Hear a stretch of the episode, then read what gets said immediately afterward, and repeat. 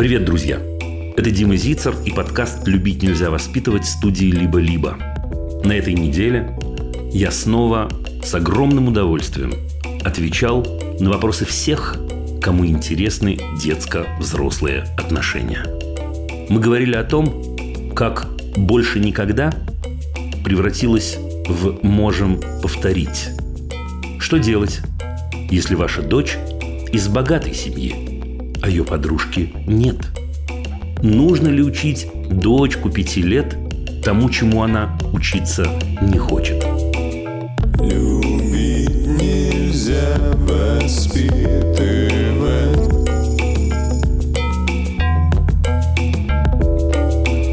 Любить нельзя воспитывать. Любить, воспитывать, любить. Во-первых, хочу сказать вам огромное спасибо за оценку нашей работы и за отзывы, которые мы получили после прошлого выпуска. Мне очень-очень приятно, что вам, что называется, зашло. Будем думать, какими еще спецэфирами вас порадовать. Значит, это штука номер 1. Штука номер 2. В продолжении прошлого эфира было довольно много сообщений и отзывов, посвященных самому-самому началу. В самом начале, я напоминаю вам, было стихотворение Жени Беркович. И, как всегда, было довольно много сообщений эмоционально окрашенных. Я подумывал даже начать во вступлении говорить об этом, но не мог сообразить, как. И вы знаете, сегодня, несколько часов назад, буквально 2 часа назад, в прямом смысле слова, я получил письмо. Письмо от Анны, которая задает несколько вопросов. Вопросов очень-очень по делу, что называется. То есть, по делу от человека, который действительно допускает, что он чего-то не понял. Значит, пропускаю первую часть. Анна, спасибо большущее. Мне очень-очень приятно, что вы так отзываетесь об этой программе и о ее важности. Спасибо. Пропускаю 2 первых абзаца. Услышала в передаче стихотворение Жени Беркович. К моему сожалению, не поняла, что оно для вас значит. В чем там суть? Бессмертный полк – мероприятие добровольное, народное.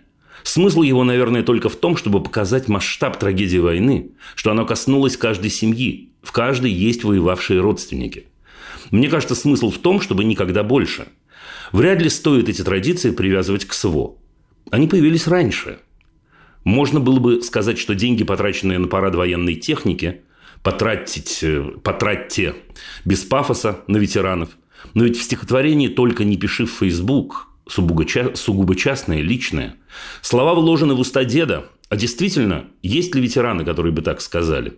Мне кажется, не обидим ли мы оставшихся еще в живых, не оскорбим ли? Воевавших в Великой Отечественной войне уже, наверное, нет никого, но люди, заставшие войну, еще есть. Знала людей, которые не хотели рассказывать про ужасы войны, но чтобы их забыли, вроде ни от кого желания не слышала. Это разве иллюстрировать войну? Скорее иллюстрировать стойкость и мужество. Я никогда не участвовала в бессмертном полку. Было ощущение, как будто это немножко хвастаться не своими заслугами. Но, возможно, это мотивирует детей узнать про своих прадедов. Понять, что трагедия эта еще совсем недавняя. Не история древнего мира. Обсуждали стихи на работе. Кажется, стихотворение обвиняет бессмертный полк в спекуляции. Так и не поняли, в чем оно заключается. Было мнение, что это дань европейской моде забыть и обесценить все связанное с Россией. У меня не вяжется эта версия с вами. Также была версия, что наше поколение недостойно этих заслуг, этой победы. Также, мне кажется, вам не свойственно очернять всех вокруг без разбора. К сожалению, полгода назад, очень важные слова, умер мой папа, которому исполнилось 7 лет в начале войны, который, кстати, в последний год жизни вдруг высказал желание поучаствовать в бессмертном полку. Жаль, что не могу уже обсудить с ним эти слова. Уточняю на всякий случай, что с 2014 года он считал внешнюю политику России ошибкой. Дим не уверена, что человек, которого война коснулась лично, не почувствует горечи и непонятности от слов, вложенных в уста приснившегося деда. Пожалуй, это печалит больше всего. Простите за длинный текст. Расскажите, что вы видите за этими строчками. Я списался с Анной, попросил ее позволения ответить ей в эфире и получил положительный ответ. Значит, я вижу в этом письме действительно повод поговорить еще раз. Какие-то вещи, возможно, вы слышали. Будет, может быть, некоторый повтор в какой-то части одной. Но мне кажется, это очень-очень важным. Тем более, что ни одна Анна задает этот вопрос. Итак, Ну, давайте начнем с «Бессмертного полка», раз такое дело, который в 2011 году появляется в городе Томске, когда несколько коллег говорят, мы выйдем с портретами наших родственников, вместе проведем время и помянем их таким образом. И действительно, очень быстро это за год, произошла монополизация этого поступка, этой идеи. Монополизация. Эти люди, я знаю, о ком я говорю, я общался с ними. Эти люди были вышвырнуты за борт, и государство эту самую инициативу, присвоило, если называть вещи своими именами. И началось то, что действительно, Анна, вы и многие-многие знают под названием «Бессмертный полк». Зачем понадобилось государству монополизировать это самое шествие, родившееся в Томске? Почему мы идем в этом шествии? Почему в этот день мы идем не на кладбище? Почему мы не плачем дома? Почему мы не вспоминаем наших близких со слезами на глазах? Почему нужна компания? Вдруг нужна компания для того, чтобы об этом говорить? Почему нужно делать это скопом? Почему самый горький день, праздник, могу сказать праздник, в самом широком смысле этого слова, самый горький день превратился в день общественного выражения? Как это произошло? В этом году, возможно, вы видели заплыв с портретами. Видели? Я обращаюсь, Анна, и к вам, и ко многим другим. Да, когда люди говорят, мы, так сказать, разденемся почти догола и отметим День Победы тем, что мы будем плыть. Вы найдете легко в интернете видео, если вы его не видели, с портретами наших близких. Вы мне скажете, это крайность. Я согласен, это крайность. Но это крайность какого явления? Откуда это возникло? Вот это самое явление, крайность которого мы наблюдаем. Как произошло так, что после войны не было военных парадов? Вы знаете, что с 1947 года 9 мая не было выходным днем. Это был очень личный день. Это был очень личный праздник. Когда ветераны, когда наши дедушки и бабушки, или прадедушки и прабабушки для кого-то уже, собирались вместе. А потом прошел последний парад ветеранов, по понятной причине. Это было в 2000 году. А потом, в 2008 году, впервые появилась тяжелая военная техника, которой не было до этого. Почему? Почему на 9 мая, в этот горький день, в этот день памяти, появляется сначала военная, после смерти ветеранов, а потом военная техника? Я расскажу вам, как это было в моем детстве. В моем детстве, знаете, в 1975 году мне было 8 лет. Я помню вот это самое шествие ветеранов 1975 года. Знаете, когда по Невскому проспекту вот шли эти люди, их было очень-очень много еще. И вот только звон медалей мы слышали. И замирали, раскрыв рот. И это было что-то удивительное. Если вы спросите меня, в чем разница, я скажу, в чем разница. Но сначала дальше. 9 мая мы всегда собирались, мои родители собирались со своими друзьями, со своими близкими дома. И они вспоминали очень много. Вот сейчас будет один повтор. Я рассказывал эту историю года 3 или 4 назад. Про друга моих родителей, которого я называл дядя Юра, который воевал. Мои родители были чуть помладше, не успели, что называется. А он успел. И знаете, это был такой мужик-красавец. Вот как говорят, мужик-красавец. Вот то, что вы сейчас себе представляете, оно и есть. И он так взял рюмку водки, встал и сказал: давайте выпьем за то, чтобы никак... И он не смог договорить никогда. Этот огромный красивый мужчина упал просто на стул и зарыдал. Неужели вы думаете, что на меня, ребенка, там были еще дети, это не повлияло? Еще как повлияло. А еще, вы знаете, мы вспоминали половину моей семьи по папиной стороне и половину по маминой стороне, которые погибли и были убиты. Ровно 50% моих близких, моих предков были убиты. Как же произошло так, что Дима Зицер, у которого половина семьи погибла, читает стихотворение Жени Беркович? А потом знаете, что было? А потом мы пешком всегда шли на Пискаревское кладбище. И на Пискаревском кладбище, я даже не помню, возлагали мы цветы, вы знаете? Но очень важно было на это Пискаревское кладбище прийти. И не было никакого общественного движения. Потому что это движение было очень-очень личное. Потому что вот этот плачущий дядя Юра и был символом войны. И говорили мои родители, и уж точно мои бабушки и дедушки, больше никогда. А больше никогда что? Ань, вот больше никогда что? Что они имели в виду? Больше никогда крови. Больше никогда убийств. Больше никогда того, что нам, то есть им, пришлось пережить. В этом не было ни героизма, ни самоотверженности, я даю вам честное слово. В рассказах тех, кто пережил войну, и сейчас очень многие кивают, особенно те, кто постарше, те, кто застали их, никогда не было разговора о том, какие они герои. И всегда был разговор о том, как это было страшно и как это было ужасно. А теперь давайте поговорим о том, как из «больше никогда» все это превратилось в «можем повторить». Как это произошло? Как это повторили? Для этого, кажется, нужно было проделать большую работу. Потому что нужно было постараться стереть из памяти мою бабушку, моего дедушку, дядю Юру, про которого я вам сейчас рассказываю. Стереть! Потому что невозможно одновременно держать в памяти вот это место, знаете, где были расстреляны половина, ну, бабушки, дедушки моей мамы, давайте так. Вот я помню это место, поросшее травой, память в Советском Союзе, ха-ха-ха, поросшее травой. И вот стоит моя мама и плачет, а мне, не знаю, 8 или 9 лет. Это все нужно стереть. Нужно было научить нас с вами тому, что война – это героизм, тому, что война – это романтично. Для этого нужно было использовать обороты, которые мы с вами хорошо знаем. Например, все время говорить слово «мы» вместо слова «я», которое вы точно слышали по телевизору.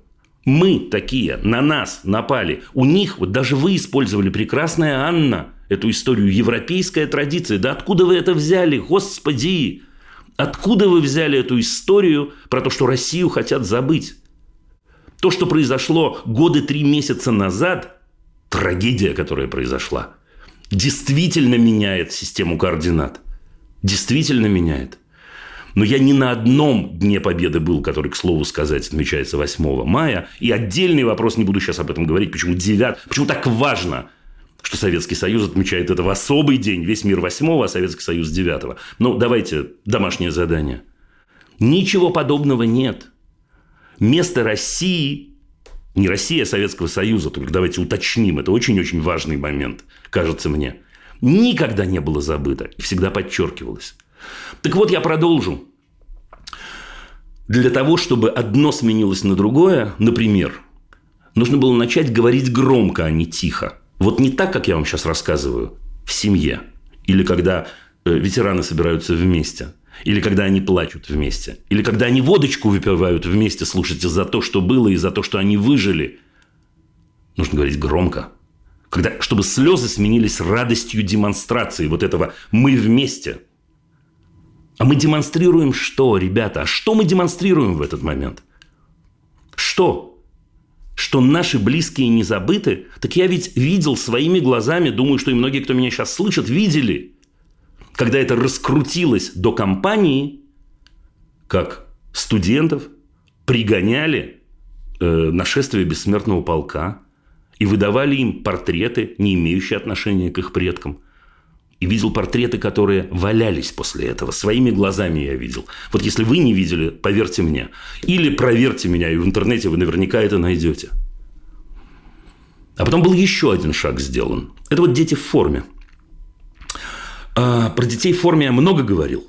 И не могу не сказать сейчас. Но неужели вы не понимаете, что мои бабушка и дедушка, и ваши бабушка и дедушка, я в этом уверен, никогда бы не позволили играть в детей и играть в войну. Потому что эта форма для них, как же вам сказать-то это? Это как вторая кожа, которая слезает, она жжет. Они не хотели, вспоминайте, они не хотели, чтобы мы оказались там же, в этой же форме, ни по форме, ни по содержанию, извините за тавтологию. Никогда в жизни этого не было. Вот говорит вам мальчик, выросший в Советском Союзе, к которому у этого мальчика очень много претензий. Но люди были живы, и они не дали бы нам проделать то, что было проделано после 2000 года, после их смерти. Не случайно последнее шествие ветеранов в 2000 году. А потом начинаются военные парады, а не шествие скорби, если мы хотим шествия. Скорби, а не радости. И это очень-очень важно. Еще один важный момент. Действительно, это превратилось в какой-то момент, на мой взгляд, в соревнование. Анна, ни в коем случае не имею в виду вас лично, ваших близких, ваших сотрудников. В соревнование, кто громче крикнет, кто страшнее проклянет. Потом показалось, что не хватает этой энергии, память уходит. И тогда нужны враги, и тогда нужен накал, и тогда нужно проклинать кого-то. Почему же это так важно для государства-то? Почему так важно, чтобы не было личного голоса? И даже в тот момент, когда он появляется, наши родственники, государство должно это возглавить. Потому что государству нужны компании. Потому что государство ничего не делает просто так. А вот мы с вами, Анна, делаем просто так. Потому что это наши близкие. Потому что это те, про кого, когда мы говорим, у нас комок в горле. Вот это хорошо бы у наших детей было, между прочим. А не война – это героизм и бесстрашие. Нет. Война – это боль и смерть. Давайте про стихи. Вот вы говорите, не оскорбим ли мы их? Мне кажется, оскорбим, если будем манипулировать их памятью. Мне кажется, что именно это и есть самое страшное оскорбление. И вот этот дед, очень трудно, между прочим, объяснять стихи, это вообще-то неблагодарное дело, но я попробую. Вот этот образ деда, о котором вы говорите, приходит в ужас, вероятно, от того, что сделано его именем. Вот что имеется в виду. Нет. Он не хотел бы быть забытым. Он оглянулся окрест и понял, что он не хочет, чтобы его помнили так. Потому что его война была другой. Мы помним не их, не наших с вами бабушек и дедушек. Мы помним собственное празднование, собственный вот этот звериный рев внутри нас. И вот поэтому рождается строчка: мы больше не будем иллюстрировать вам войну, вашу войну. Ваше представление о войне я не хочу иллюстрировать. Наша не такая, говорит этот дед, на мой взгляд. Наша – это плачущий дядя Юра, о котором я вам рассказываю. Наша – это заградотряды. Наша – это насилие. Наша – это убийство. Наша – это миллионы жертв. И свою иллюстрировать мы не желали, мы только делали все для того, чтобы это не повторилось никогда. Мы вам не комикс, мы вам не картинка, мы вам даже не икона. Мы живые люди, мы прожили страшное время, пережили его. То время, которое вы хотите героизировать и романтизировать, внучки, наши дорогие. Вы не хотите помнить о нашей боли? Вы предпочитаете говорить стойкости мужества? А где она, память? Где она? И государству действительно очень важно заменить боль, грязь, ужас на стойкость и мужество. И поэтому этот дед, на мой взгляд, хочет, чтобы он был забыт.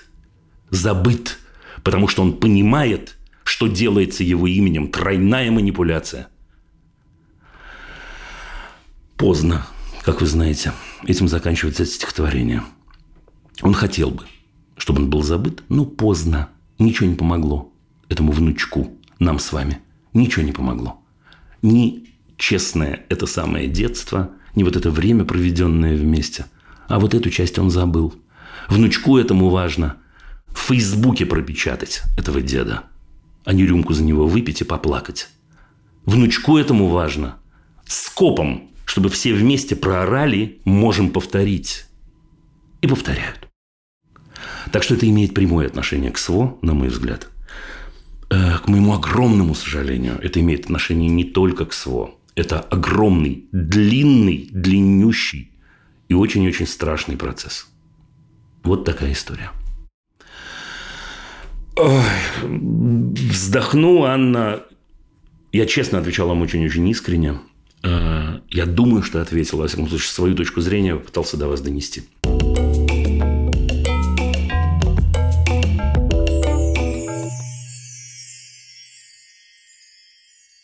Давайте перед тем, как мы пойдем к вопросам, я хочу напомнить вам о нашем партнере. Наш партнер и в этом выпуске – образовательная платформа «Нетология». Здесь уже много лет обучают востребованным профессиям, поддерживают выпускников на их карьерном пути. В «Нетологии» есть программы для разных задач и уровней. Например, можно освоить новую профессию с нуля, можно углубиться в свою профессиональную сферу, освежить навыки, знания о рабочих инструментах, повысить квалификацию. А если у вас свое маленькое или большое дело, в «Нетологии» есть программы для руководителей, от коротких интенсивов до магистратуры. Например, прямо сейчас открыт набор на старт обучения профессии интернет-маркетолога. Интернет-маркетолог, вы знаете, наверное, довольно универсальный специалист. Человек, который владеет всеми каналами продвижения в интернете, запускает рекламные кампании, привлекает клиентов для любого бизнеса. На курсе вы сможете изучить вот те самые каналы продвижения и рекламные кабинеты. И после базовой подготовки вы выберете один из 3 каналов для более глубокого изучения и получите специализацию в SEO, таргетированной или контекстной рекламе. Ссылку на курс, все детали, как всегда, вы найдете в описании эпизода вместе с промокодом «Зицер», который даст вам дополнительные 45% скидки.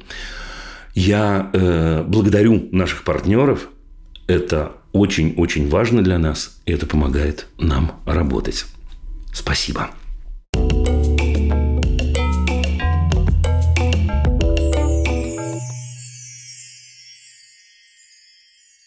Обращаемся к первому слушателю.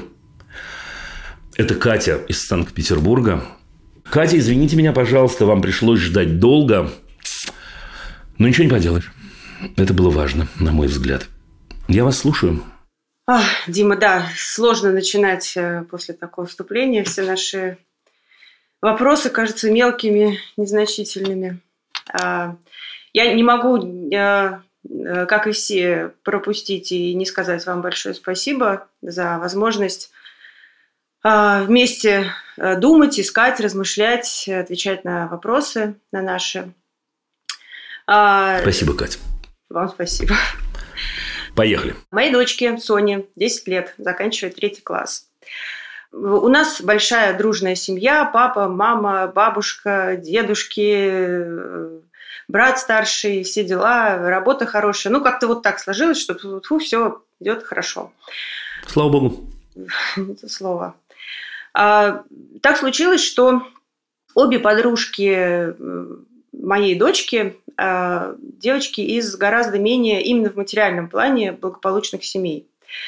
Причем не просто менее, да, а вот так, что вот на грани выживания. Проблема в основном сейчас во мне, потому что я, как главный организатор свободного времени дочки и, соответственно, привлекатор всех-всех к нам в гости, погулять, сходить куда-нибудь, постоянно испытываю чувство неловкости, ловлю себя на мысли, что все время пытаюсь оправдаться, почему я где-то что-то трачу, не знаю, в общем, основная проблема... Оправдаться перед кем?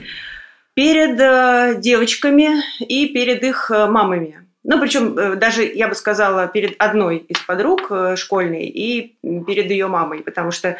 Потому что? Потому что я чувствую... их взгляды. Я не могу сказать, что это зависть, но я вижу, что они волей-неволей сравнивают. Так, ясно. Да. Когда приглашаю девчонок домой, там хочется, с одной стороны, купить каких-то вкусняшек, им устроить такой мини-праздник, с другой стороны, я понимаю, что там накрытый стол ломящийся, да, он еще больше подчеркивает разницу. А может быть, я зря на эту тему парюсь, не знаю. Давайте двигаемся к вопросу. А вопрос, стоит ли мне на эту тему переживать, как мне и стоит ли мне с дочкой Соней проговаривать какие-то моменты, да, чтобы она не таскала в школу какие-то свои новые игрушки. А есть у Сони какие-то признаки либо того, что вы чувствуете в себе, либо чего-то другого связанного, признаки, связанные с этой ситуацией? Нет, она ни разу не проявляла какого-то беспокойства, вот такого, как я, да, но меня беспокоит беспокойство девочек. Я не могу его не замечать. Но беспокойство девочек, исправьте меня, если я не прав, это же ваша догадка. Беспокойство девочек живет в вас, а не в них. В первую очередь, наверное, да, но вот что послужило толчком к моему обращению к вам уже, да, когда я услышала разговор дочки с подругой, и та сказала: «Как, Соня, хорошо тебе, что ты такая богатая».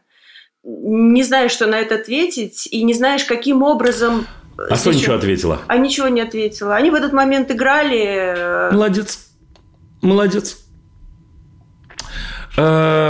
Ну, давайте пойдем от обратного. Попробуем. Ну, допустим, эта девочка... Ну, зависти я не вижу в том, что вы рассказываете. Ну, может, она и есть, не знаю. Да? Но эти девочки видят, что Соня живет богаче, чем они. И что? Из-за этого мы не всегда можем позволить себе... совместные какие-то мероприятия. Почему это?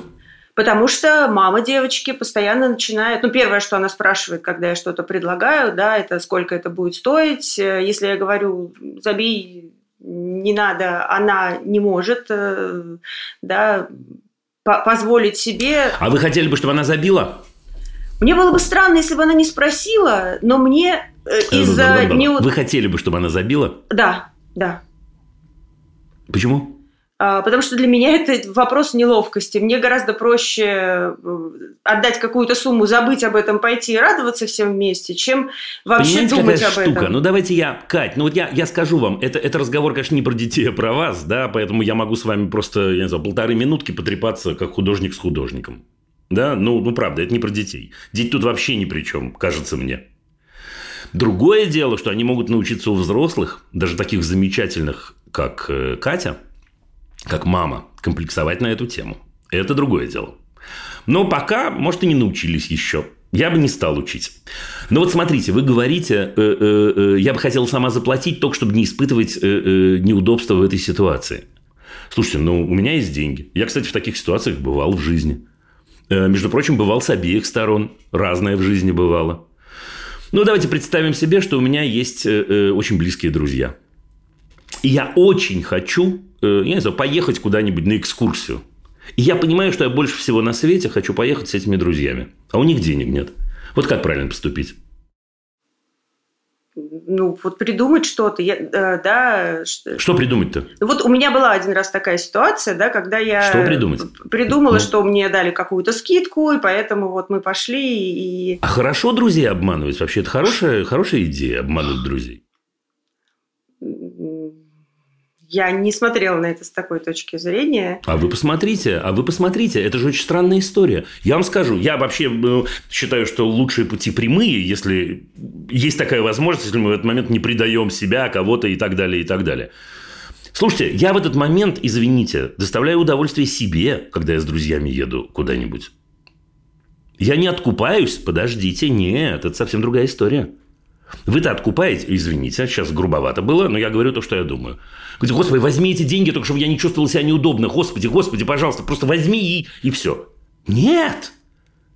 Я хочу быть с Катей, с Васей, с Петей. Я хочу с ними быть.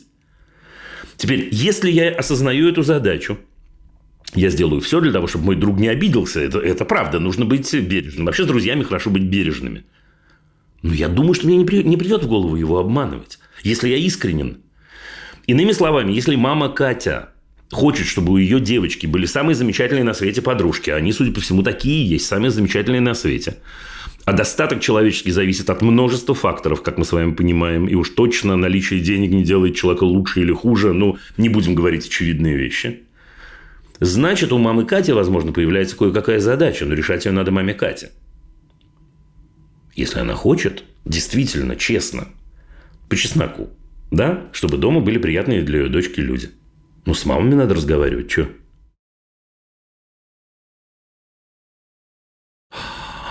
Как? Что? Она онемела.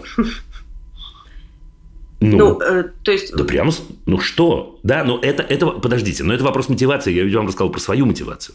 У вас, возможно, другая. Да, моя мотивация, хочу, чтобы рядом со мной были приятные люди. Не хочу, чтобы между нами стояли деньги. Не хочу. Точка. Не хочу. Предположим, у меня деньги есть, у человека, с которым я хочу быть вместе, денег нет. Да, есть вариант его обмануть, как вы говорите, но это вариант одноразовый, как вы понимаете. Да. Вы не можете на улице находить каждый раз кошелек. И даже если вы говорите, я нашла кошелек, непонятно, почему эти деньги должна потратить на него. Ну тут есть столько странных историй. А вот попробовать – это непростая задача. Попробовать объяснить человеку очень-очень осторожно, потому что это правда, деньги могут быть связаны с унижением. Попробовать объяснить, почему вам это важно, и почему важно, чтобы между вами деньги не стояли. И почему важно, что вы это делаете для себя. И почему важно, или важно настолько, что вы будете очень-очень бережны и можете гарантировать, не знаю, можете ли вы гарантировать, что эти деньги не встанут между Соней и девочками. Во всяком случае, вы сделаете для этого все. Вперед. Дима, сложный разговор будет. Сложный. Сложный, но я вижу перед собой интеллигентную, милейшую Екатерину. Что? Справитесь.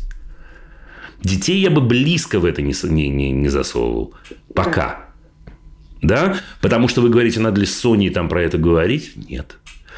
Другое дело, что с Соней, конечно, можно говорить о том, когда она волочет что-то в школу такое, там, дорогое, предположим. Да? Она это делает зачем? Это интересный разговор. Но это связано не только с деньгами, не только с этим. Это рефлексия вообще. Да? Зачем я это делаю? Но я бы говорил про это вне зависимости от денег.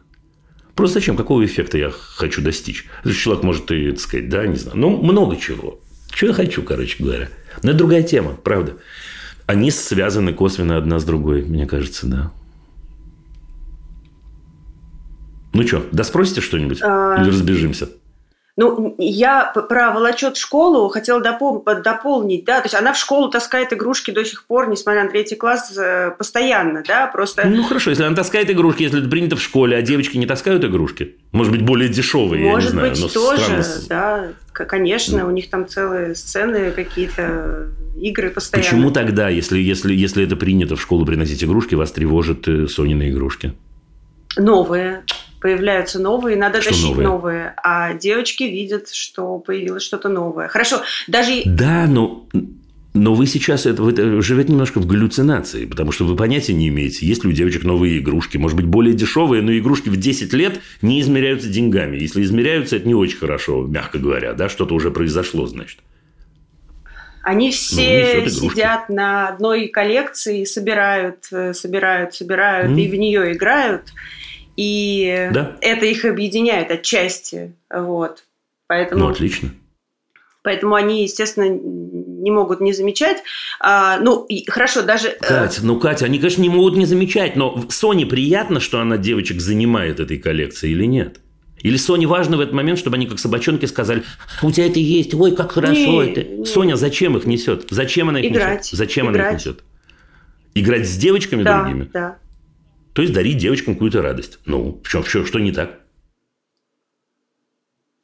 Если так посмотреть, то да. Да, но нет причины до поры до времени, во всяком случае, смотреть на это иначе. Слушайте, мы должны заканчивать, правда, да? Но еще раз, поскольку это разговор скорее про взрослых, чем про детей, безответственный совет я вам дам. Да, один. Как взрослый взрослому, не как, педагог маме в данном случае. Слушай, попробуйте посидеть и написать себе, что вообще в этой ситуации вас-то так занимает. У вас-то там что-то где-то скребет же про эти деньги. Какая-то неразруленность, извините. Так может понять, что у вас не так? Да, судя по вашему рассказу, и с мамами этими все нормально. Естественно, они задают вопрос, да, сколько это будет стоить. И так далее. А Екатерина почему-то не может ответить. Не знаю, что там такое есть. Понимаете? Понимаю. Подготовлюсь к разговору с мамами. Валяйте. Если что, допишите. Я и сообщение возьму. Да? Если что-то вы сообразите сегодня-завтра и такое, что-то Дима не сказал, допишите. Все, прощаюсь. Спасибо.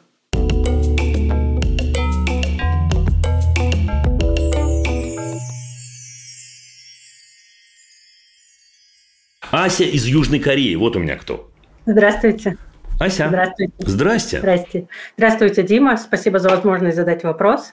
В общем, у меня сын чудесный, ему скоро исполнится 2, осталось где-то месяц до дня рождения. Все замечательно, бьет меня, бьет себя. А меня стал бить намного реже. Где-то... А вы ведете себя хорошо? Шучу, ладно. С его точки зрения не факт, но я думаю, что да. 2 года? Да, практически уже 2 месяца остался. Меня стал бить реже, особенно в последнее время. Я сначала думала, перерос, но на самом деле, я думаю, он перестал дотягиваться просто.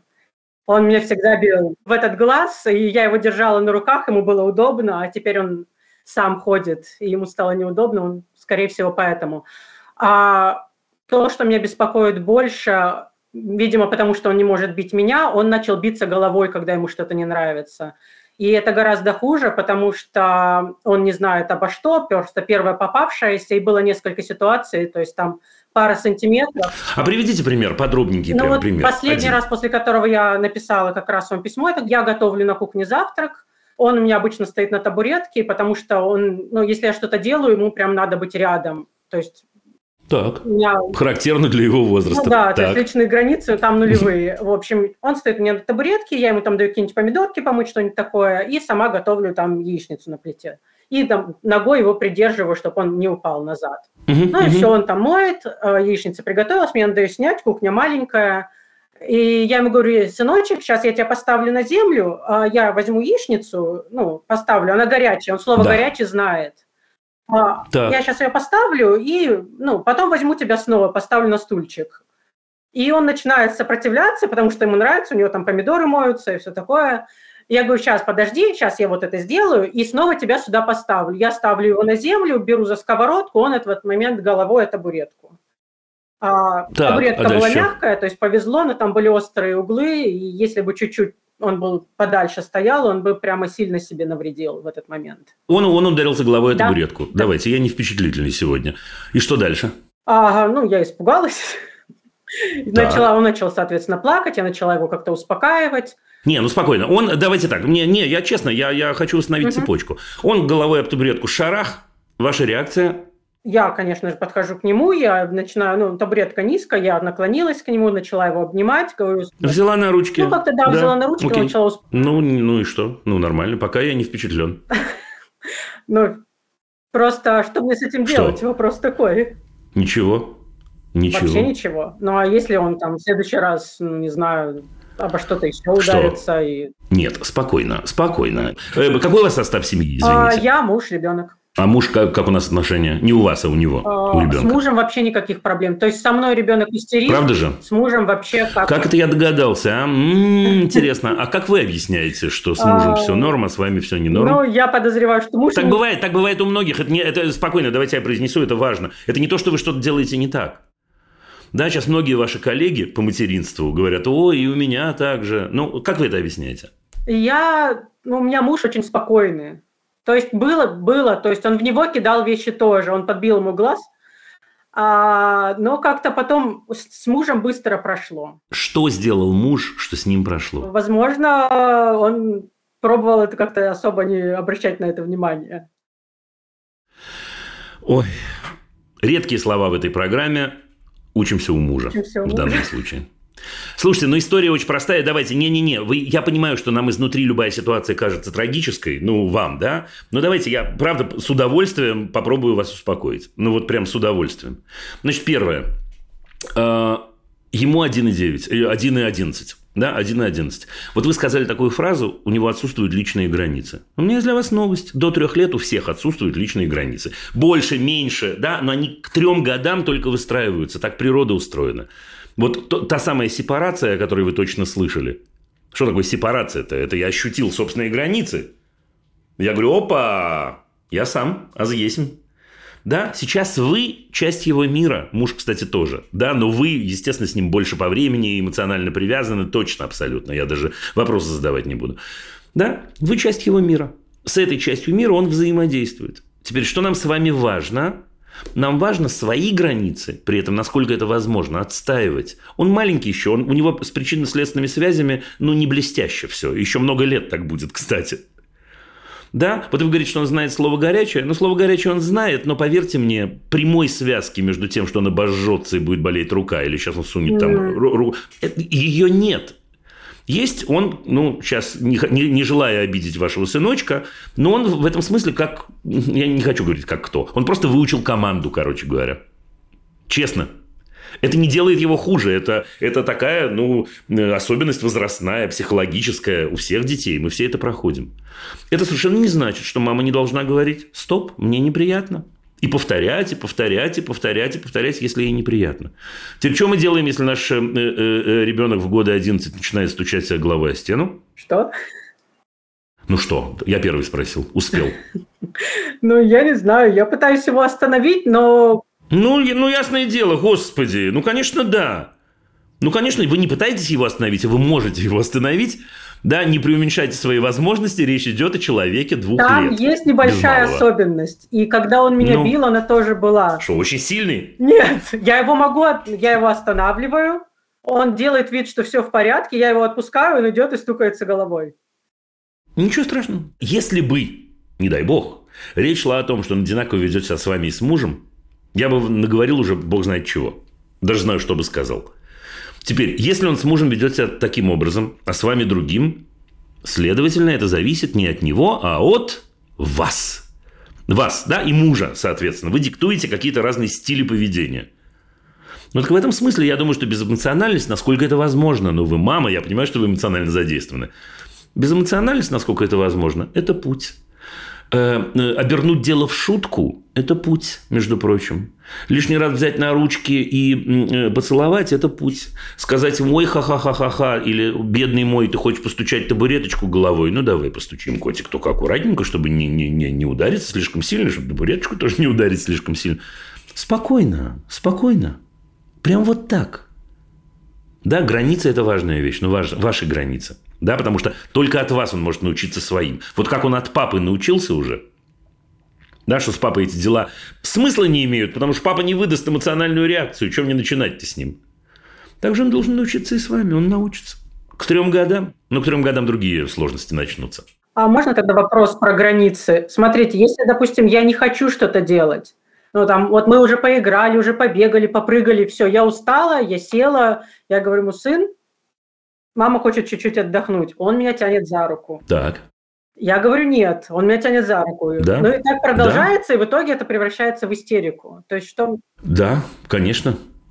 А что в таких ситуациях делать? Вашему спокойному, умиротворенному мужу сказать, чтобы он немного поиграл с ребенком. Ну, что делать в таких ситуациях? Кто? Муж? Нет, муж с удовольствием, ребенок. Ну, задача мужа сделать так, чтобы пошел. Мама имеет право отдыхать, это очень важно. Но тут есть конфликтик один. Понимаете, какая штука? Ему без малого 2 года. Он будет вас тянуть за руку. Он не выучит сейчас. Мама хочет отдохнуть, следовательно, ты должен, так сказать, замереть в позе змеи. Не пойдет, ничего не получится. Да? И раз за разом надо ему повторять очень спокойно и безэмоционально. Да? А вот мы посидим, а вот ты поиграешь, мне нужно время, а мама пойдет в туалет, я не знаю, что у вас там происходит, да, и так далее, и так далее. Но, правда, и муж должен помочь. Туалетом там тоже. Ну, я понимаю, я уверен, но это то, что вы описываете, это значит, что вы очень сильно эмоционально связаны. Правда? Да? Теперь, что надо здесь делать? Ну, что, очевидную вещь я вам советую. Развязаться чуть-чуть эмоционально. Нет, я не призываю вас его меньше любить. Я призываю вас менее эмоционально на все реагировать. Вот на все. Где-то вдохнуть, где-то паузу маленькую взять. И все будет. Это правда. Еще раз, я понимаю, что изнутри вы видите эту ситуацию как непростую, но она... Ну, я не хочу упрощать, но ничего страшного нет точно. Понятно. Хорошо. Спасибо большое. Уберите острые углы у табуреток. На всякий случай. Это материнство, честно. Да, ничего не поделаешь. Нужно, да, чтобы ребенок не совал пальцы в розетку, нужно что делать? Не пальцы отрубать, а розетку заткнуть. Ну, условно говоря, да? Ну, все. Хорошо. Пока. Хорошо, спасибо большое. Желаю вам удачи. Всего вам доброго. До свидания.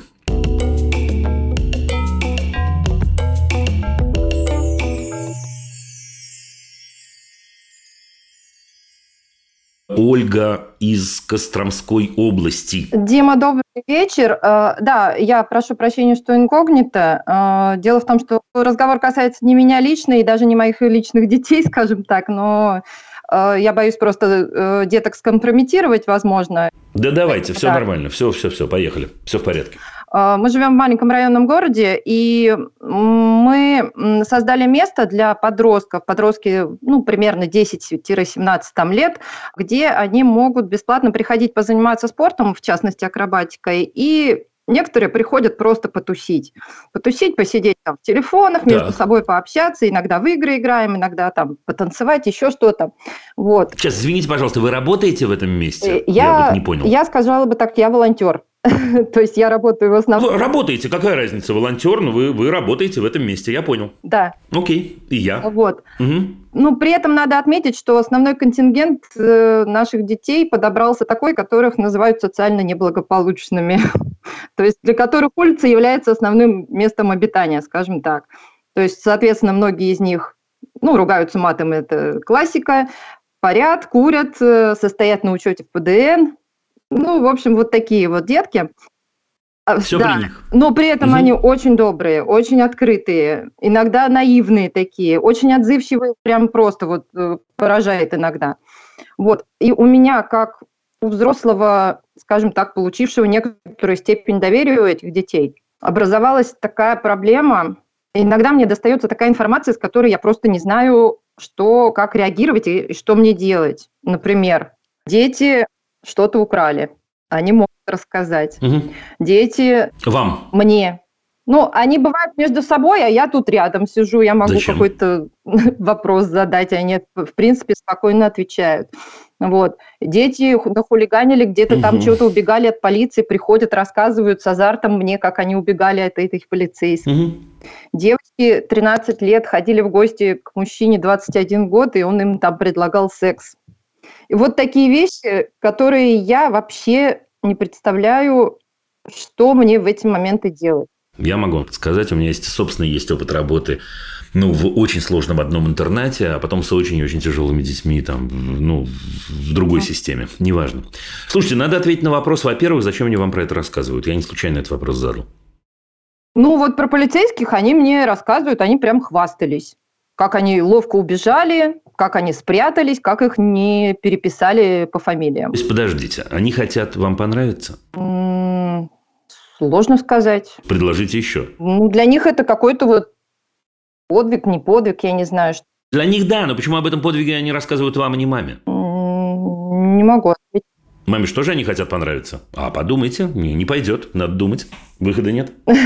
Оля, думаем.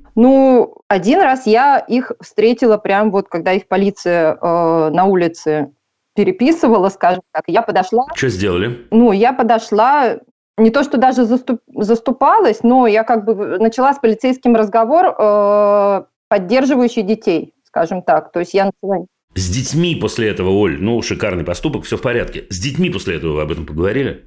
Как поговорила? Я потом у них спрашивала, что произошло, почему с ними полицейский стоял, то есть, саму ситуацию. Угу. Не поговорили о том, зачем вы туда сунулись? Нет. Не говорили.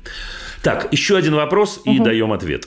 Пытаемся, во всяком случае. А кроме вас с ними кто-нибудь работает из взрослых? Мы вдвоем работаем, еще тренер есть, который непосредственно акробатики их учит, то есть они там... Что тренер? И тренер, как он, что он, какой? В принципе, тоже доверительные, мне кажется. Тренеру тоже рассказывают, как они уперлись? По крайней мере, свободно мы обсуждаем, что курят там, в чем проблемы, то есть спокойно это они рассказывают. Смотрите, это не случайные вопросы. Я объясню, я даже дам вам два варианта ответа, если хотите. Если выяснится сейчас, например, у нас с вами, что вы для них значимый взрослый, есть такое определение, да? Кто такой значимый взрослый? Этот человек, они же сколько этим детям лет? 13, 14, 15, да, что-то такое? От 10 до 17. Тем более, от 10. Да, значит, смотрите, в этом возрасте, как бы мы не делали вид, что мы самостоятельные, отдельные и так далее, нам нужен опорный взрослый, значимый взрослый, всем нужен, обязательно. Даже если взрослые по отношению к нам вели себя очень плохо. По отношению к этим детям взрослые точно вели себя очень плохо. Судя по тому, к чему эти дети пришли. Это точно. Значит, они, может быть, даже неосознанно в чем-то ищут взрослого, на которого они могут опереться. Возможно, это взрослый вы, я не знаю. Да? Но я допускаю это. Раз они приходят к вам, они, наверное, хотят от вас какой-то реакции. Какой? Понимаете? Подтверждение собственного поведения. А иногда и наоборот. Что вы думаете? Да? Иногда эти люди в 14 лет ищут того, что взрослый скажет им «стоп». Мы это меняем. Да? Это по-разному. Это важный момент. Теперь, если вы этот взрослый, то тогда нужно закручивать совершенно другую историю, конечно. Потому что... Но ведь очевидно, что вы не за то, чтобы они, там, не знаю, воровали, занимались сексом в 13 лет со взрослыми мужиками какими-то, да, и так далее, и так далее. Точно нет. Значит, вы понимаете наверняка, что эти дети, они почему курят и сексом занимаются в 13 лет? Ну, давайте так. Ой. Почему? Ну, придется правду. Мое мнение, что у них очень ограниченный круг... возможностей. А чем еще заниматься-то? А чем еще заниматься, если взрослость ассоциируется формально с раз, два, три, четыре, пять, да, и они хотят из своего детства ужасного выскочить, потому что никому это не может нравиться, то, что вы рассказываете, даже если они делают виды, бравируют и говорят, как им круто, да, а ничего другого нет. И тут давайте представим себе, что появляется рядом с ними прекрасная Оля, которая выводит их из этого состояния. Но для того, чтобы вывести их из этого состояния, на одной ноге не получится в программе вам сказать, что делать. Но в двух словах, так сказать, в намеке направление задать. Слушайте, надо подумать, на чем этих детей можно объединить. Надо подумать, что с этими детьми можно делать прикольные для вас и для них. Это может быть поход, это может быть киноклуб, это может быть... Очень важно, что в этой деятельности, если мы не ошиблись, и Оля для них значимый взрослый, правила будет определять Оля. Да, это не тот случай, во всяком случае, сначала, когда вы скажете, ну, давайте, демократия, кто что хочет, тот и воротит. Нет. Нет. Да, добро пожаловать в прекрасный мир, который я готова для вас организовать или вместе с вами организовать. Но этот мир существует по определенным правилам. В этом мире не ругаются матом. Или если ругаются матом, во всяком случае, после этого говорят «извините» или «я не знаю что». 25 отжиманий. 25 отжиманий – это очень плохо. Нет. Нет, дружище. Конечно. Ну-ка, скажите сами, почему 25 отжиманий – это плохо? Ну, у нас есть такое правило, его выполняют все. Дурацкое у вас есть правило. Дурное правило. Почему я позволяю себе так грубо об этом говорить? Ну-ка, скажите сами. Сложно сказать. Не соображу. Сообразите. А если мне легко сделать 50 отжиманий, я 2 раза могу ругнуться при вас? Может быть, это потому, что внешний стимул как бы... Ну, внешнее... Это мое воздействие. Это вообще не стимул. Это наказание и насилие. Вы говорите, окей, ты насилуешь меня морально, я тебя изнасилую физически. Я сделаю тебе что-то неприятное. Теперь, ну, тут много замутов. Они занимаются спортом. Отжимания, ну, в общем, должны доставлять хотя бы некоторое удовольствие. Ну, зачем? Лучше же, чтобы они попробовали. И уже восприняли это как норм, ну, как правило какое-то вот установлено. В том-то и дело, но это правило, основанное на том, что я другого человека заставляю физически что-то делать, предполагая, что это ему будет неприятно. Нам с вами надо не это. Нам-то с вами надо, чтобы они поняли, что если Оле неприятно, или Диме, или Виталию, или Елене, это достаточная причина для того, чтобы не ругаться при нем матом, даже если я могу сделать 100 отжиманий. Да, я не буду ругаться матом не потому, что мне отжиматься придется, а потому что значимый для меня человек просит меня этого не делать. Вот чему им надо научиться. Да, это точно так же, как вы скажете, слушайте, я вас спрошу, Оля, а почему нельзя воровать? Вы скажете, потому что могут поймать. Но это странная мотивация. Да? Я думаю, что не стоит этого делать, потому что в этот момент ты разрушаешь себя, помимо того, что ты очень сильно ущемляешь и обижаешь другого человека. Но этим детям предстоит это понять, если замечательная Оля, может быть, вместе с этим тренером, что такое для них организует. Понимаете, какая история? Это супер непростой вопрос. Супер непростой. Но направление такое. Направление организации условного клуба для этих детей, понимаете? Ну, идея, на самом деле, у нас и рассчитана. То есть, она в процессе вот сейчас... Да, но если они к вам приходят на это рассчитано, это единственное место, где им по шапке не дадут, если они будут матом ругаться, плевать через дырочку в зубах, курить и рассказывать, с кем они, извините, там что и так далее, то я не фанат этой идеи. Нет, идея как раз именно вот то, что вы сформулировали, как клуб. Да, но с определенными правилами. Не пойдет, но клуба акробатики мало. Потому что они идут к вам не потому, что они хотят заниматься акробатикой, да. Многие из них. Они идут к вам, потому что некуда идти больше. Все правильно. Нет, задумка дальнейшая у нас просто развивается, это в процессе. То есть сейчас пока вот началось с акробатики, сейчас будет еще дальше развиваться. И есть идеи тоже, как это дальше развить и в разных направлениях. Вот.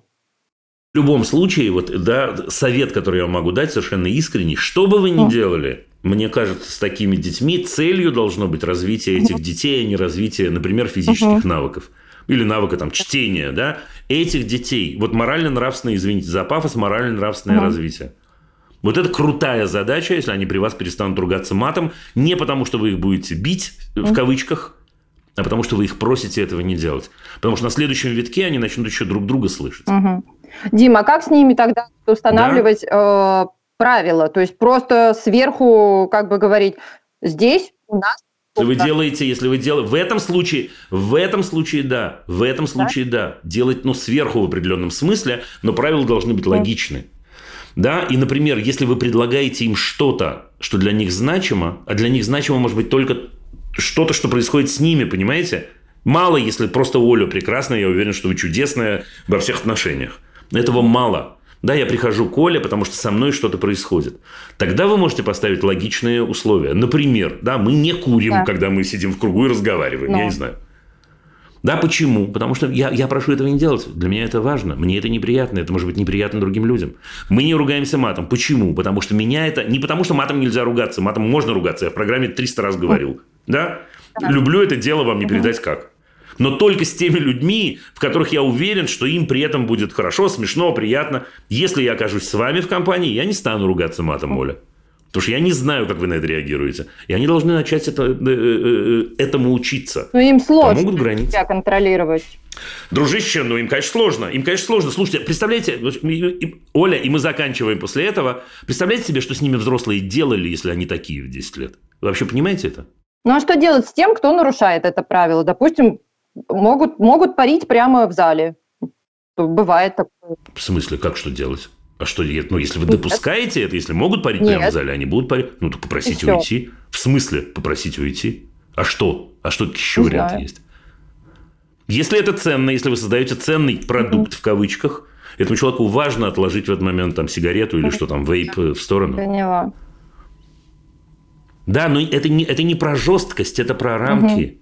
Это про рамки, потому что, еще раз, то, что вы делали взрослые с этими детьми, что бы это ни было, рамки поплыли целиком. Нет своего и чужого. Есть только сила. Есть только агрессия в словах или в чем-то еще. Я могу построить отношения только если я там не знаю, что буду там, не знаю, нежна с кем-то. Вся эта гадость. Но это взрослые сделали, а не дети.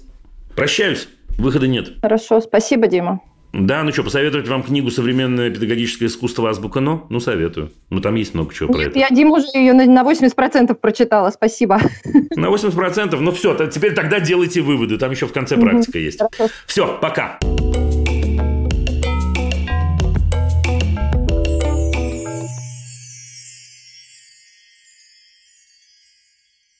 Латвия на линии у нас, и Михаил, ее представитель. Михаил, здравствуйте. Здравствуйте, Дима. Давайте кое-кого показывайте. Ой, какой кое-кто прекрасный. Прекрасная. Да. У меня вот тут такой вот есть лист. Я с него тогда зачитаю, что было так. Хотя бы... Нет, расскажите своими словами, скукота какая. Нет. Что читать-то, господи? Чтобы ничего не забыть. Я быстро. Долго будет. Я бегал. Не знаю. В нашей семье 4 человека. Я... Моя жена Алиса, дочка София. А что, вы записали, чтобы не забыть, что ли, что у вас 4 человека? Ладно, все, нет времени, сам не буду тянуть. Все, шучу, давайте, 4 человека. София 5 лет, маленький сын Миша 8 месяцев, речь пойдет о дочке Софии. Время от времени мне хочется научить Софию некоторым каким-то навыкам, как прочитать время с аналоговых часов, какие-то такие обычные, какие-то математические, какие-то вещи, если в одной неделе 7 дней, сколько дней в 2 неделях. Всякие такие регулярные вещи, с которыми... Везучка, София у вас. Да, вся.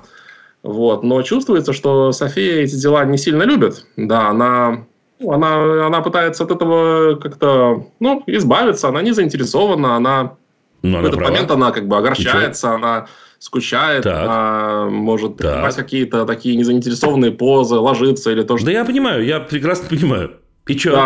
И когда такое происходит, я вижу ее незаинтересованность, я начинаю сердиться, я поднимаю голос. Вот, у нас могут в эти моменты портиться отношения. И я не знаю, как дальше, ну, как вообще вот такие вещи проводить. Либо они просто не нужны, такие вещи, да, не нужно вот эти... А что, вы меня послушаете, если я вам отвечу? Ну, у меня тут есть два свидетеля, придется. Ну, вы в вопросе дали ответ. Такие вещи просто не нужны. Есть смысл тогда поверить самой Софии, потому что даже она сама сказала, что это лучше не делать, что учиться ей лучше в садике или вот, да, что когда время придет школьное, что тогда это и делать, да, пока это просто как бы не нужно. Как бы так это и есть. Золотые слова. Слушайте, ну давайте я для того, чтобы просто, ну так, иначе слишком получается, что мы на минуту с вами встретились и все, я такой сразу. Ну, хотя это ответ. Ну, смотрите, есть замечательный папа Миша, да, который любит замечательную девочку Софию, и девочка София любит замечательного папу Мишу. У них чудесные отношения. Чудесные. Любовь. Папа Миша по разным причинам начинает портить эти отношения на глазах изумленной публики.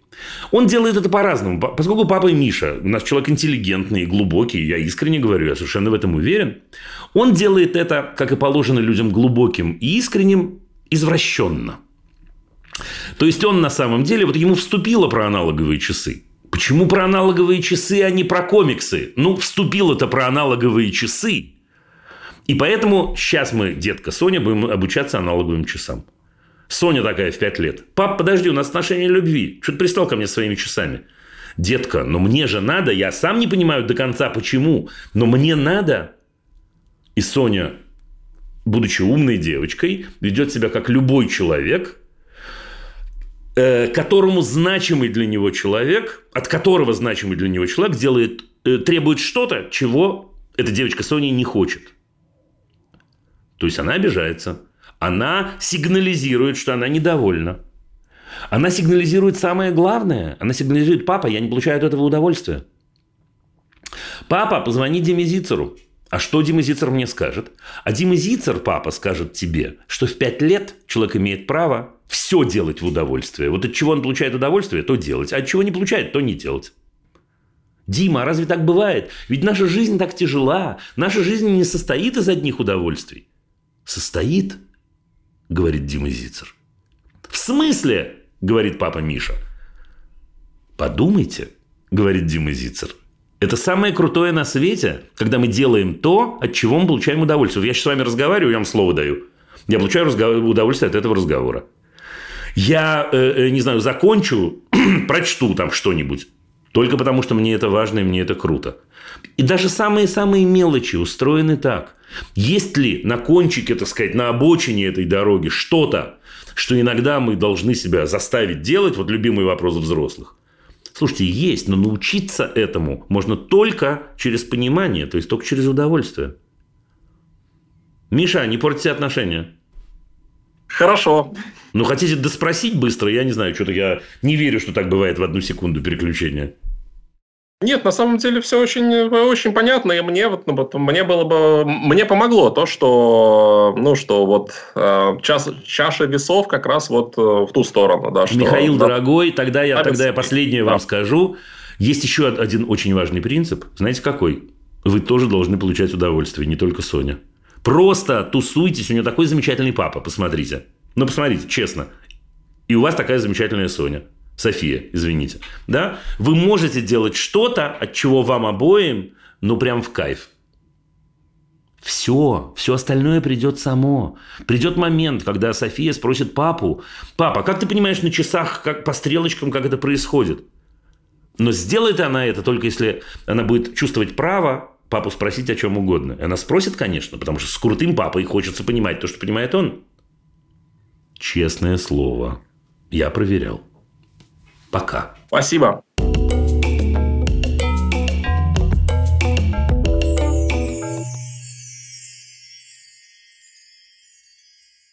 Настасья из Санкт-Петербурга. Да, здравствуйте.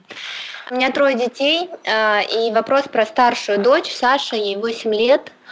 Когда в какая-то сложная ситуация, которая ей некомфортна и не нравится, такая реакция поведенческая, что она не разговаривает, не может говорить в этот момент. Она мычит, ну вот так, рычит там, вот такие звуки издает, такого спектра. Но когда я пытаюсь прояснить, в чем дело, что случилось, что некомфортно и чем помочь, она не реагирует на это. При этом физически еще реакция у нее сжата, она вся сжата вот так вот. Зажимается тело. Да. А скажите мне, пожалуйста, 2 вопроса всего. Первый вопрос, как давно? Ну, вы знаете, мне кажется, по нарастающей года 2. Года 2. Ну, не спрашивать, с чего началось. Скажите, нет, я не могу сейчас определить, потому что это шло как бы... Вот, ну, в какой-то момент, несколько месяцев назад, меня прям начало это беспокоить уже. Раньше это было реже, теперь... А давайте примерчик, Настасья, как мы любим. Со мной лично, например, она... Не знаю, вот она хочет лепить из глины, и я говорю там, Саш, я сейчас не могу, мне надо доработать. Ну, если я, например, пообещала, да, и она... Я говорю там, Саш, у меня вот так не получается по-другому, мне надо сейчас доработать. Но она уже как бы не взаимодействует со мной.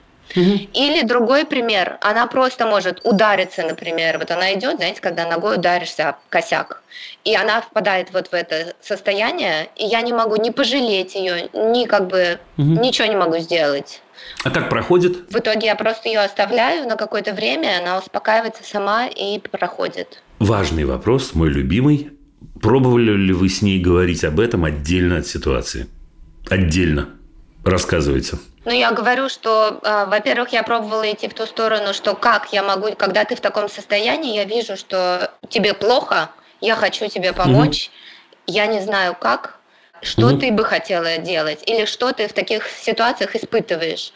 Она сказала, говорит, что иногда ей хочется, ну, там, бегать, и когда это со злостью связано, бегать, там, кричать, кидать что-то. В других ситуациях ей хочется сесть куда-то в угол, и чтобы ее никто, все оставили в покое, никто не подходил. Ну, шикарные ответы, но и что не так? Эти ситуации просто начали появляться в школе. Причем, ну и учителя ко мне уже обратились, что вот что, мол, нам делать в таких ситуациях. Например, нам надо всем вместе выходить на прогулку, а Саша вот типа не хочет идти и впадает в такое-то, это никто ее не может убедить. И с этого момента я начала... Волноваться, да.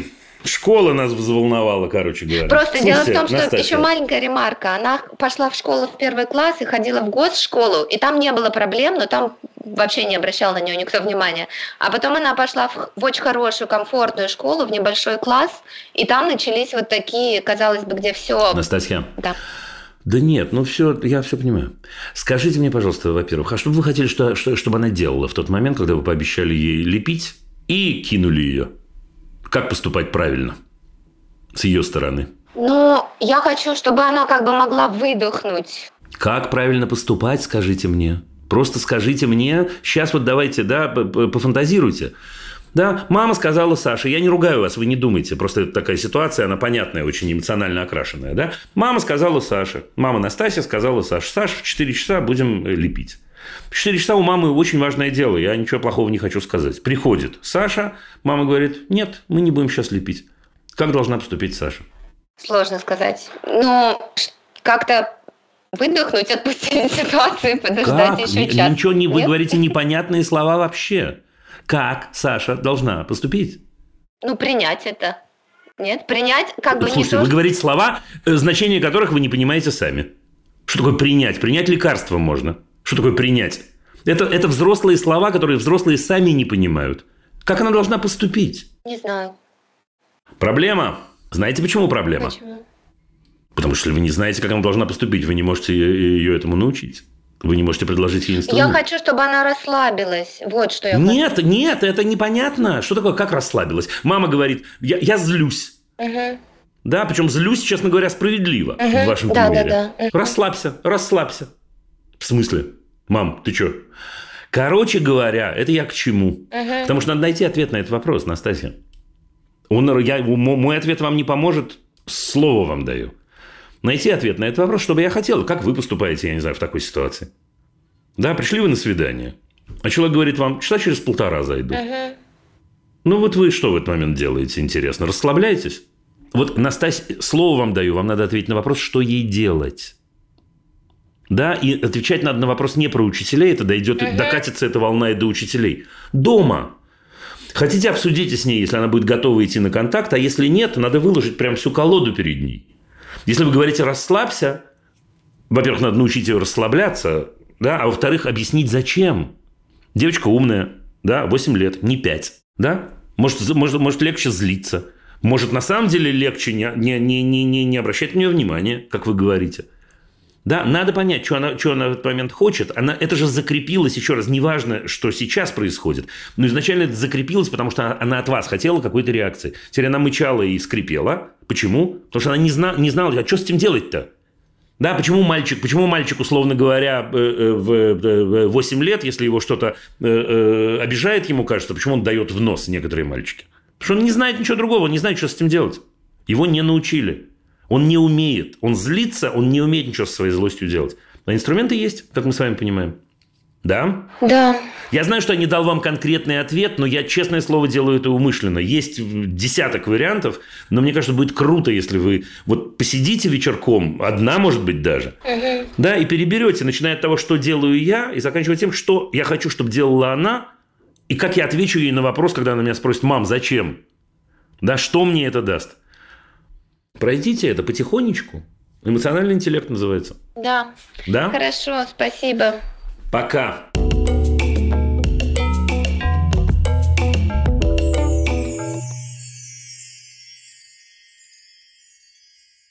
Последняя на сегодня собеседница, насколько я понимаю, Галина из Танзании. Оба-на.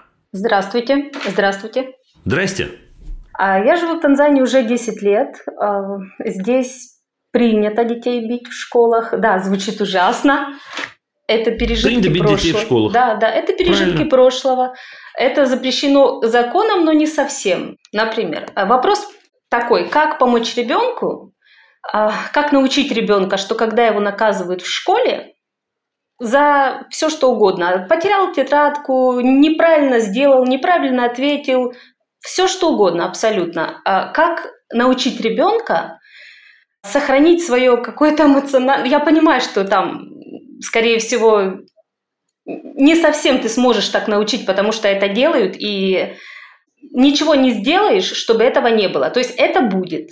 Я с директорами разговаривала, общалась, все с учителями. Кто-то слышит, кто-то не слышит. В общем, сейчас перестали вроде как бить, но это будет происходить. Здесь так всегда. Люди, которые выросли поколениями в этом, они их били, и они будут бить. Все, в общем, вопрос такой, как научить ребенка в момент наказания понимать, что не он ущербный, что он не виноват. Ну, проблема у учителя.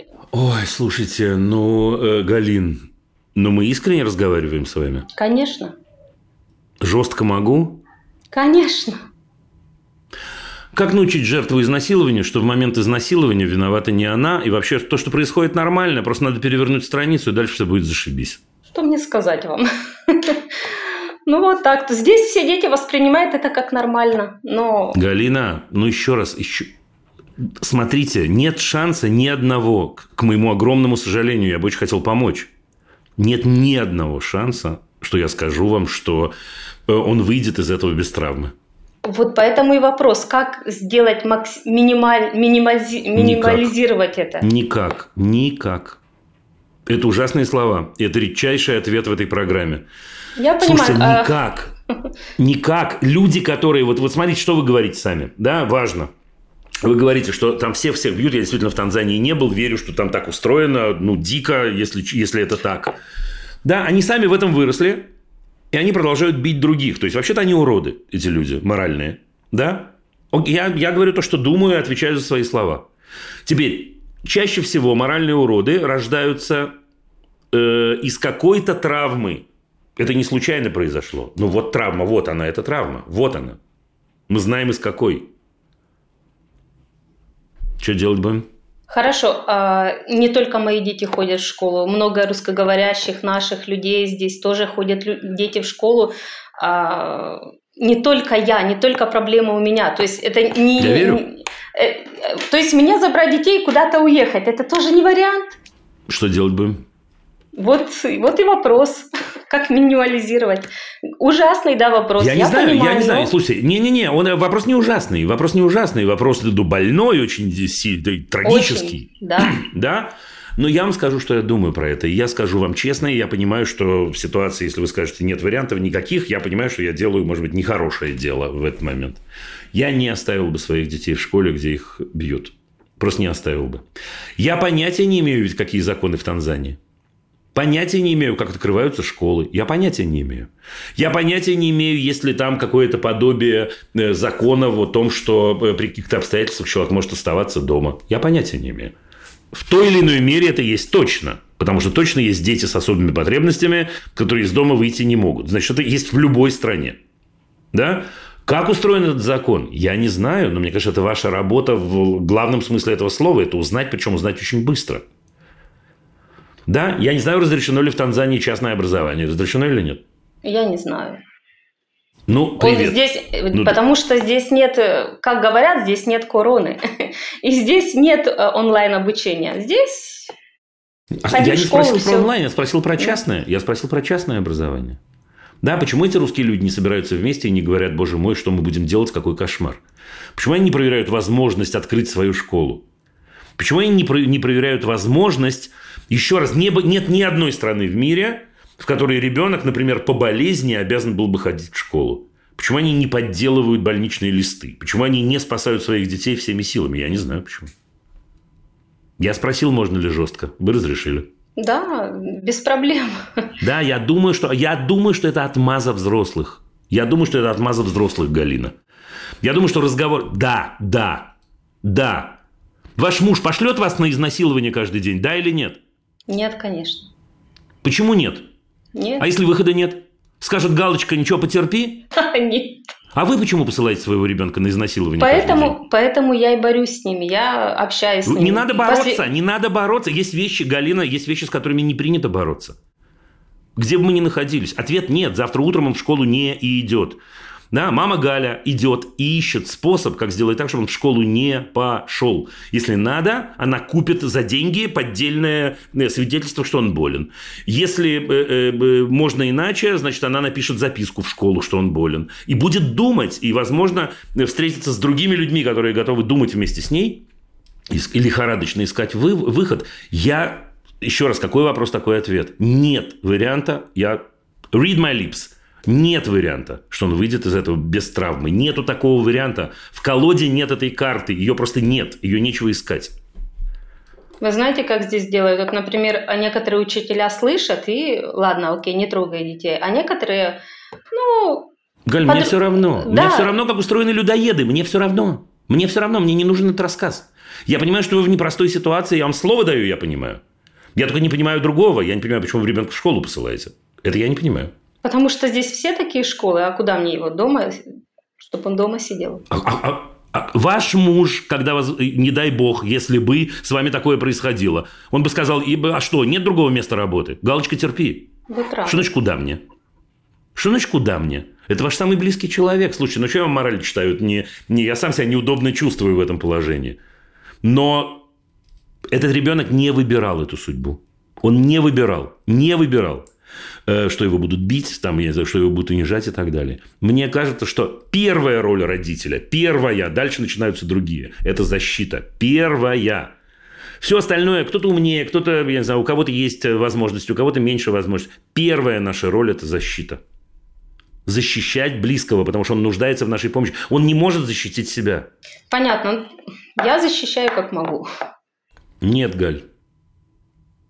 Галя, нет. Как могу, это значит, он не попадает больше в ситуацию, когда его бьют взрослые. Некоторое время уже не попадает, но они делают... Галина, вы только что мне сказали, что вы даже не знаете, разрешено ли частное образование в Танзании. Только что сказали. Да, здесь частное образование навряд ли здесь такое есть, потому что... Вы сказали, какое навряд ли? Что это за формулировка?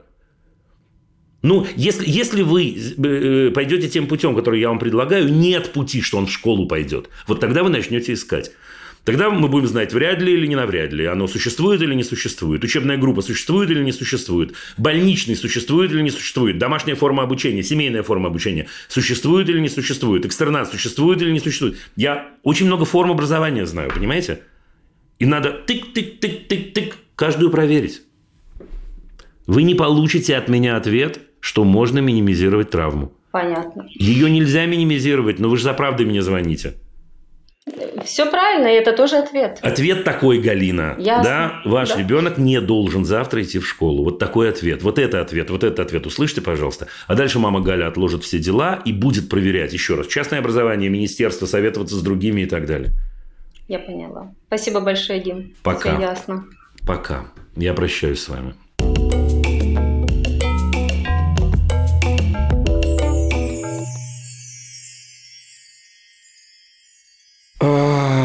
Ребят, с разговорами нашими мы закончили. Ну что?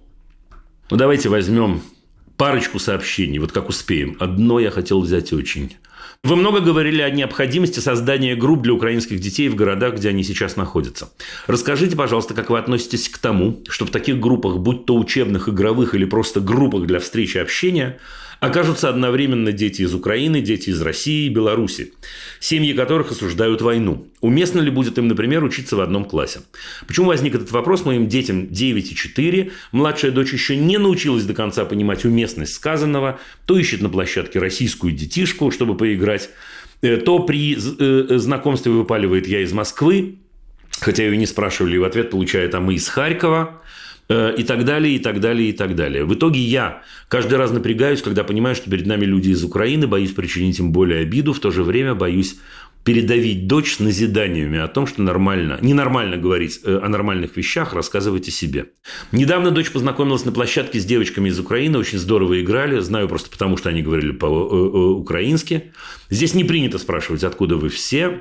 Пригласила маму девочек присоединиться к чату, который я создала, она согласилась.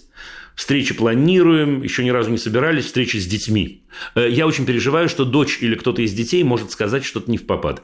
Нужно ли вмешиваться, если это произойдет? Или дети разберутся сами, и мне не нужно накладывать на детский разговор дополнительные смыслы, возникающие в моем сознании. Простите, что так полно. Юля из Батуми. Значит, Юлия, вот что я вам скажу. Ну, давайте по порядку, потому что вопросов много внутри одного. Да, нормально, если вместе учатся разные дети. Да, в этот момент взрослые, в классе которых они учатся, должны очень серьезно и очень внимательно относиться к рамкам вот этого самого процесса, понимая, что существует напряжение потенциальное, существует опасность. И нужно очень о многом говорить с этими детьми, создать возможность, когда они смогут о многом говорить, и легитимизировать вот это самое право на разговор, право на неприятие. Сделать так, чтобы они понимали, что с этим неприятием, раздражением или, наоборот, приязнью мы можем сделать, чтобы другого человека не ранить. Второй ответ. Мне кажется, что вы можете положиться на людей из Украины. Они справятся. Я не скажу вам «перестаньте грузиться», вы не перестанете грузиться, и это говорит о вас, на мой взгляд, хорошо, а не плохо. Но они справятся. Вашу деточку 4 лет грузить, вот тоже слово скажу, тем, что не нужно говорить, что она из Москвы, невозможно. Невозможно, потому что это часть ее идентификации, она справится. Обратите, пожалуйста, внимание, вот все примеры, которые вы привели, ну, мягко говоря, не опасны, то есть ничего страшного не произошло. Мы из Москвы, а мы из Харькова. В вашем примере. Окей. Если будут вопросы у детей, вы им поможете. Мне кажется, очень важно, это со старшей 9, прояснять вашу позицию. Мы много об этом говорили. Ваша 4-леточка услышит ваш разговор и что-то возьмет в расчет. Что-то поймет, что-то не поймет. Про что-то задаст вопрос. Мне кажется, это совершенно нормальная ситуация. Прям хорошая нормальная ситуация. Последнее. Мы планируем встречи. Кто-то из детей может сказать что-то невпопад. Может, но если вот мы с вами говорим педагогически, для того, чтобы процесс был устроен так, чтобы опасностей было поменьше. Да, чтобы у нас не всегда был разговор, например, в кругу или разговор провоцирующий, говорить какие-то не очень приятные вещи. Можем говорить в парах, можем говорить в тройках. Взрослые, такие замечательные, как вы, могут предлагать, ну, такие вот ведущие вопросы, которые мы обсуждаем. Взрослые могут предлагать рамки игры определенной. Не впопад дети будут говорить. И взрослые говорят не впопад, и дети говорят не впопад. Если мы педагоги, мы должны быть рядом для того, чтобы подхватить, в каком случае, внимание, не если нам кажется, что это не впопад. Если мы видим, что есть потенциальная опасность для другого человека, что его можно обидеть, его можно ущемить и так далее, и так далее. Юль, я думаю, что вы делаете очень хорошее дело и прям действуете, и все.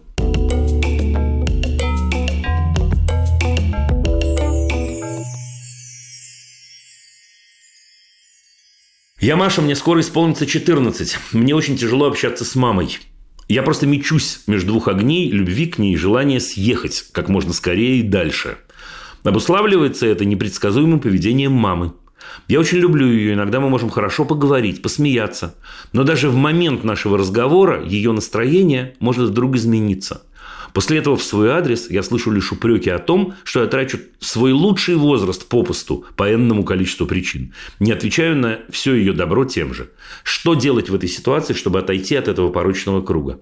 Единственное, что работало лет до 10, сейчас, скорее всего, сработает, но я этого не хочу, это полное смирение и соглашение со всем, что просит мама, вопреки моим собственным желаниям.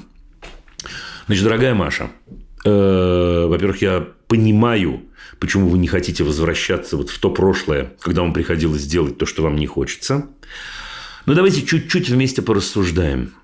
Я думаю, не стану утверждать, но я думаю, что ваша мама боится. Боится быть плохой мамой. Боится, что вы попадете в беду из-за того, что она что-то сделает не так. Боится, что вы будете вести себя неправильно. Боится, что если она не будет время от времени, так сказать, на вас наезжать, вы пойдете неверной дорожкой. Боится. Теперь, что надо делать с человеком, который боится? Нужно его успокоить. Условно говоря, нужно его взять за руку. Это очень непростой для исполнения совет для человека 13 лет, скоро 14, говорите вы.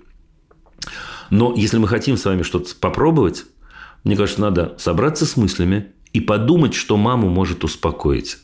Вот что ее на самом деле в вашем поведении пугает? Нет, я уверен, что ваше поведение идеальное, вы не подумайте, я не в эту сторону иду. Что ее пугает, ни в чем вы себя неправильно ведете, что ее пугает. И как попробовать ее разрулить на эти темы, не скажешь другой глагол. Как это сделать? Ну, предположим, мама, я не знаю, что волнуется, я сейчас выдумываю из головы, не знаю этого совсем. Мама волнуется, что вы, не знаю, смотрите много видео. Как маму успокоить? Возможно, рассказать ей, что вам это дает, спокойно. Возможно, предложить ей что-то посмотреть вместе с вами. Возможно, успокоить ее на тему того, что там нет ничего страшного, тем более порочного. Возможно, рассказать о том, что вы, несмотря на свои 13, скоро 14 лет, можете сами владеть своим временем и структурировать его. Это очень-очень важная штука. Маш, я думаю, что надо идти таким путем. Я думаю, что не надо торопиться. Я думаю, что вам здорово было бы написать на бумажечке, вот что вы могли бы сказать. Потом найти момент, в который можно об этом сказать. И вам не страшно, и мама спокойна, и попробовать поговорить. Хуже не будет точно, лучше быть может. Вы же можете меня спросить, Дима, а у тебя бывали случаи, когда это помогало? Да, Маша, бывало и немало. Поэтому действуйте. Если я невнятен по какой-либо причине, или что-то вы хотите доспросить, обязательно напишите. И поскольку вы знаете, что у нас режим наибольшего благоприятствования для тех людей, которым 13 или 14 лет, ну, вообще для людей вашего возраста, вы точно попадете в программу. Ладно? Я желаю вам удачи.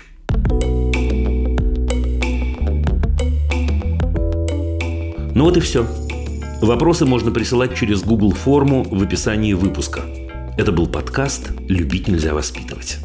Над выпуском работали редакторки Настя Якубовская и Саша Малинина, продюсеры Рита Берденникова и Паша Боровков, звукорежиссер Паша Цуриков, композитор Дима Мидборн.